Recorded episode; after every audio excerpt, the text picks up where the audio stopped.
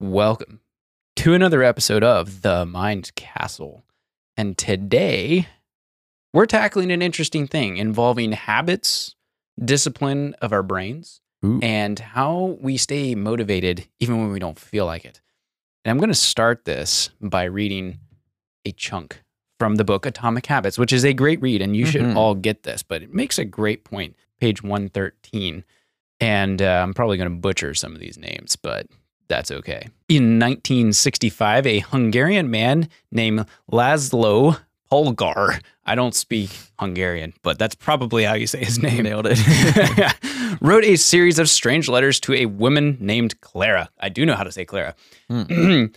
Laszlo was a firm believer in hard work. In fact, it was all he believed in. He completely rejected the idea of innate talent. He claimed that with deliberate practice and the development of good habits, a child could become a genius in any field. His mantra was, quote, a genius is not born, but is educated and trained. Laszlo believed in this idea so strongly that he wanted to test it with his own children. And he was writing to Clara because he, quote, needed a wife willing to jump on board. this guy sounds like the typical yeah. eccentric professor. I love it. Uh, Clara was a teacher, and although she may not have been as adamant as Laszlo, she also believed that with proper instruction, anyone could advance their skills. Laszlo believe okay this is just this is just so crazy but it's a true story. Laszlo decided chess would be a suitable field for the experiment and he laid out a plan to raise his children to become chess prodigies. The kids would be homeschooled a rarity in hungary at the time. The house would be filled with chess books and pictures of famous chess players. The children would play against each other constantly and compete in the best tournaments that they could find. The family would keep a meticulous file system of the tournament history of every competitor the children faced. Their lives would be dedicated to chess. Laszlo successfully courted Clara, and within a few years, the Polgars, I think is how you say their last name, were parents to three young girls, Susie, Sophia, and Judith. Susan, the oldest, began playing chess when she was four years old. Within six months, she was defeating adults. Sophia, the middle child, was even better. At 14, she was a world champion, and a few years later, she became a grandmaster, wow. which is not easy to do. no. Judith, the youngest, was the best of all. I'm assuming, being the youngest, she got to learn from her siblings, so she ends up with better instruction. By age five, she could beat her father. At 12, she was the youngest player ever listed among the top 100 chess players in the world. At 15 years and four months, she became the youngest grandmaster of all time, younger than Bobby Fischer, the previous world record. For 27 years, she was the number one ranked female chess player in the world. Now, uh, okay, I'll just finish with this part. Polgar sisters grew up in a culture that prioritized chess above all else, praised them for it, rewarded them for it. In their world, an obsession with chess was normal. And as we are about to see, whatever habits are normal in your culture are among the most attractive behaviors you'll find. Now, there's a couple of things I think we should be pulling from this, a few lessons that might apply. And you could go a number of different directions, and he takes it a certain direction in the book. But as we go through life, what are the things that matter the most to you? And it's a question of what are you becoming every day through your actions instead of your lofty goals or who you are right now. What are you doing each and every day? Where is that taking you? Mhm. What path are you actually on every day? I think all of us have seen others that have certain skills and mindsets that we would like to have, you know. But but what how do you obtain them? And that chapter I think is a, is just an excellent example of you show up every day and you master your craft. Mhm. Every single day whether you want to or not, you develop a habit of excellence in that whatever that field is. And I think that professor kind of made his point, you know? It's like, hey, if if you really pour yourself into one thing, you can become the best. And I I I think he's onto something actually. You know, Mhm. maybe, you know, I'm sure there's some limitations. For example, I could not become a professional basketball player. I'm too short or a football player for that matter. I'm too weak. But but there are some things that if you pour yourself into, you can become the best. Mhm. But you have to be willing to make a habit out of it and show up every single day Mhm. And perfect your craft. What do you think? I think that is so true. I would love to know how, like, the specifics of how he taught them that. Like, what, Mm, like, what was happening psychologically for them that actually made them want to do it? Because, you know, what if they were like, I want to be an ice skater? Can we test that out? Yeah, come Like- on, Dad. Um. Okay, so actually, he he has a little bit on this. Okay. It says their childhood was a was atypical to say the least. And yet, if you ask them about it, they claimed their lifestyle was attractive, even enjoyable. In the interviews, and you can look this stuff up online, the sisters talked about their childhood as entertaining rather than grueling. They loved playing chess. They couldn't get enough of it. Hmm. You know, so what like it tells the story of one time in the middle of the night, the dad finds the one like playing with chess pieces on the floor you know, when she's like this little kid and says, "Hey, like, hey, leave those things alone. You you need to be sleeping." And she says, "No, Dad, they won't leave me alone." Hmm. You know, it was it was so immersed into their brains that this is what we want to do with our lives. And and if you grow up with it, you know, it's something you enjoy. Apparently, at least in this case. Mm-hmm. Now the question is, how do we develop those things later on in life? Right. That's kind And- of where and- my mind was going. Yeah. It's interesting his viewpoint on there is no what how did he say it? There is no such thing as what did he say In- at the innate beginning? talent. Innate talent. yeah. That is very interesting because that tends to be something that stops people all the time when it comes to learning something new. Like I was talking to some people the other day and it was just like they were well, okay, I was reacting a little bit to them because they were talking about, you know, oh like I'm not good with this. I'm not good with Mhm. names. I can't read. I can't do this. Or I can't remember things. And I'm like, well, okay, first of all, whether or not you say I can't or I can, you're going to prove yourself right. Either Mm. way, Right. that is like how it works. because as soon as you say I can't, you have put a wall there and your brain knows it and your brain will not go past it. Mm. And so the the what I was challenging them on, I was like, okay, like that okay, first of all, those aren't innate things, innate qualities that get inherited. They're Mm. skills that get learned. And I was like, why are you cutting yourself off at the knees here just deciding that you are incapable that Mhm. your brain is literally not capable of learning those things when in fact it very much is. Like, Mhm. why are you doing that? Like, that is something that can be learned. And I was bringing up the guy who is like the the master at memory, you know, learning disability, Mhm. couldn't read, which we did an episode on. right? Yeah. And I'm just like, he's like upper 50s and he's still just insanely talented at this. And I'm like, if he can do that, then you can do this. and I can do it. Like that's what's so powerful about it. And Mhm. I I don't know. I feel like sometimes this whole thing of natural talent, natural giftings. Well, I know for a fact scientists have studied this about these naturally gifted people, and it turns out that they put in thousands more hours that people don't know about, that they don't Mhm. see. And in fact, there is, in fact, okay, I forget what book it was that I was reading. Oh, I wish I could remember it. It might have been Atomic Habits, actually. Actually, I think it was where he studies the violin players I think it is. yeah, Yeah. he's like, oh, okay, you know, he, I forget how many it was, but it was the whole thing of becoming a master in your field, 10,000 hours. Mhm. And he found that these students, the ones that were naturally gifted, were putting in like 30 plus hours a week with violin practice that they were not required to do. They only had, I think, five or six hours of training each each week. Hmm. And then, you know, obviously they were the best. Yeah. And it's just that thing of like, there's, I don't know. There's a lot of times when we just cut ourselves off and we don't give ourselves, we don't give ourselves the ability to, to learn something. Like you have to give Mhm. yourself that ability. hmm So, how many times have you heard somebody say, "Oh, yeah, I- I'm just terrible with names"? Tons of, i I've said that myself. Yeah, I used to say that too. And one day I woke up and realized that's really dumb. Yeah. Why am I bad with names? I can I memorized a pi like 3.145, you know, the infinite number. I memorized it to like 60 digits when I was 14. My memory is completely fine. Yeah. Stop saying that. I'm not bad with names. And it like literally just that Mhm. has made a big difference now.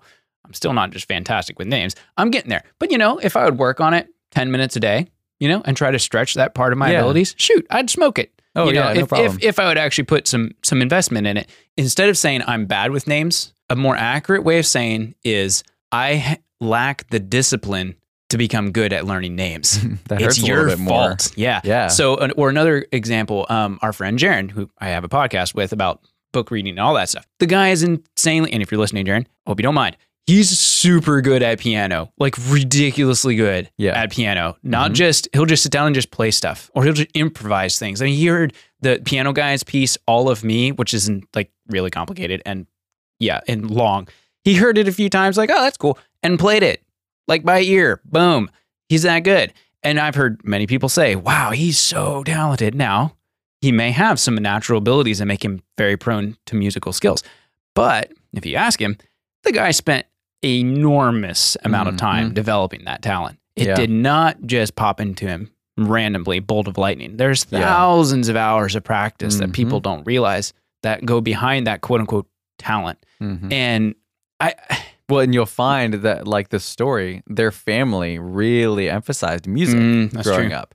And so it, it became a love very early on, I'm guessing. Yeah. mhm. what really young. I mean, he started piano and he was like, I don't know, Jaron, you'll have to text me or something. When did you start learning piano? it was uh, like way long ago. And that's the other thing. Starting young Yeah. is a big deal because that means you're getting hours of practice or like years of practice in, whereas starting late, you know, but hey, it's, you know, like they say with investing, when, when was the best time to, you know, start investing? Uh, well, 10 years ago. Well, when's the second best time? Right now. Like, you know, if you if you miss the boat, quote unquote, like start right now. If you're bad with names, take 10 minutes a day, get good at it. You can do it. Google it. It's not hard. There's techniques out there. Yeah. Okay. So back on track here. Another point from the book that I think kind of nails what we're talking about with this whole concept of this family of chess masters Mhm. is uh, quote it's so easy to overestimate the importance of one defining moment and underestimate the value of making small improvements on a daily basis Yep. you know those chess players had 10 15 20 years of hardcore practice Yeah. before they actually quote unquote made it or whatever you want to say. Um, again, you should be far more concerned with your current trajectory than with your current results. hmm You first start playing chess, you're going to be horrible at it. You're just going Living proof over here. Yeah, exactly. But yet, you know, you practice more now, you can really beat me in chess if you would want to because, hey, Maybe. your trajectory. Yeah, but you were on a Right. trajectory. Yeah. Um, and then, again, just nailing the point home, you get what you repeat. hmm You know, you and show you up every day. nothing, guess what you get? Yay! Show up every day.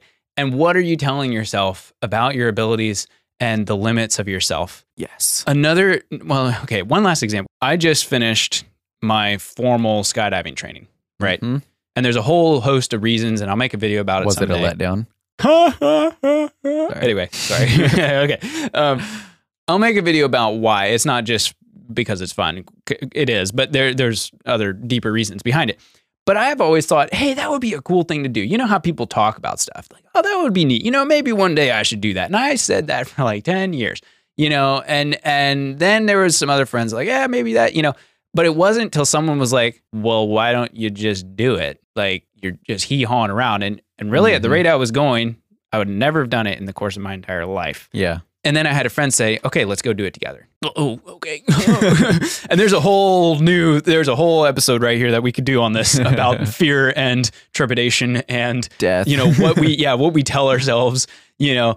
But when I actually got around to it and started the training, I learned a couple things really, really quickly.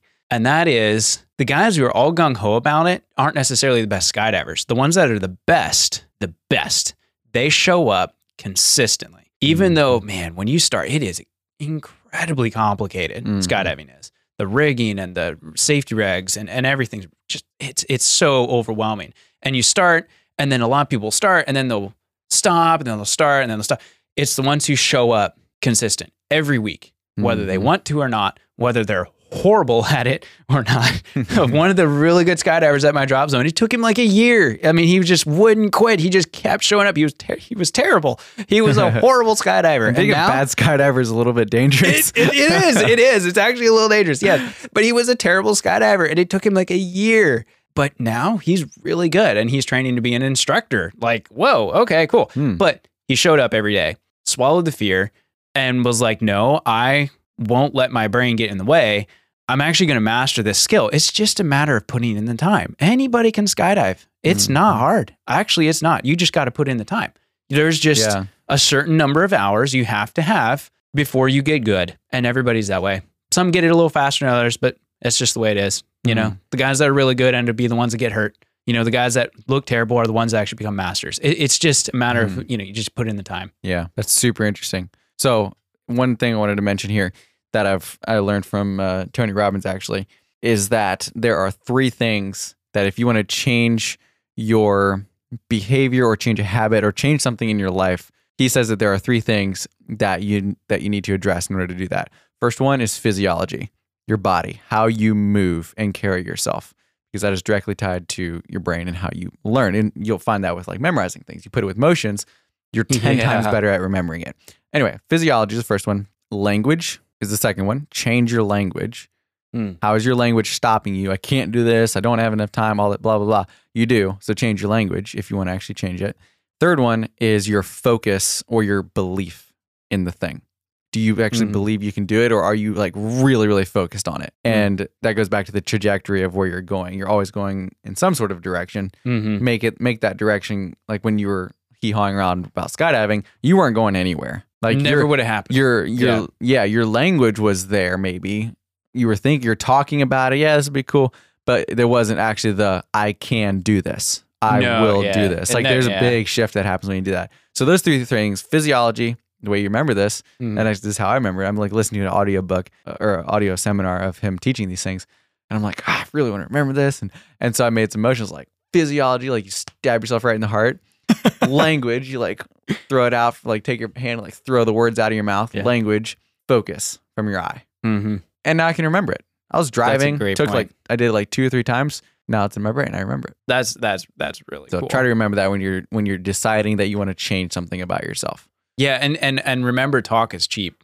People say stuff all the time. Yeah. They don't do it. You know, we we do that to ourselves so much. Oh, I'm gonna yeah. yeah, yeah. What really? Have you put in the hours? Really? Like you're gonna do that? Cool. Prove it. Yeah. Yep. that is insane to me. How many people talk about stuff and just they never actually follow through. Oh my, yeah. It's so easy to. It's to one of the biggest stuff. frustrations for me actually. Oh yeah. Oh yeah. Oops. You're gonna, yeah, I'm gonna, yeah, I'm gonna do this. I'm gonna, I'm the best of the, you know, people. t- Like, man, it is, it is crazy. Yeah. Wow. So if you, if you like what you're hearing and you want to hear my incredible skydiving tales of nearly dying and not, not really, uh, and other amazing life advice, you can hit that lovely subscribe button right Oh, there yeah. below the title of this episode. And maybe you could even leave a comment and a review. Or if you're interested or have questions for us, you can shoot us an email or message us. Mhm. We'd love to hear from you. Oh yeah. And as always, you can follow us at our websites, reagantrock.com and austintrock.com, or Yep. on social media under our names. So All it's very places. easy. Yes, very easy to find us. And yeah, actually, I think we should do the one on skydiving if you want yeah, to hear we it. should do that. Let me know. here soon. Yeah, it's basically like uh, as Will Smith says when he went skydiving for the first time. He's like, "Yeah, let's go skydiving. Yeah, great." You know, you go in bed that night. You're like, and you keep waking up in the middle of nightmare, falling, and then they take you and you're like, they open the door and you're like, ah, it's the first time I've been in a plane with the door open. You Yeah, know, and you're exactly. like fourteen thousand feet of death. Yep. Anyway, fun times. Mm-hmm. So stay tuned for that. Nailed it. Yep. See you guys later. Yep. Cut.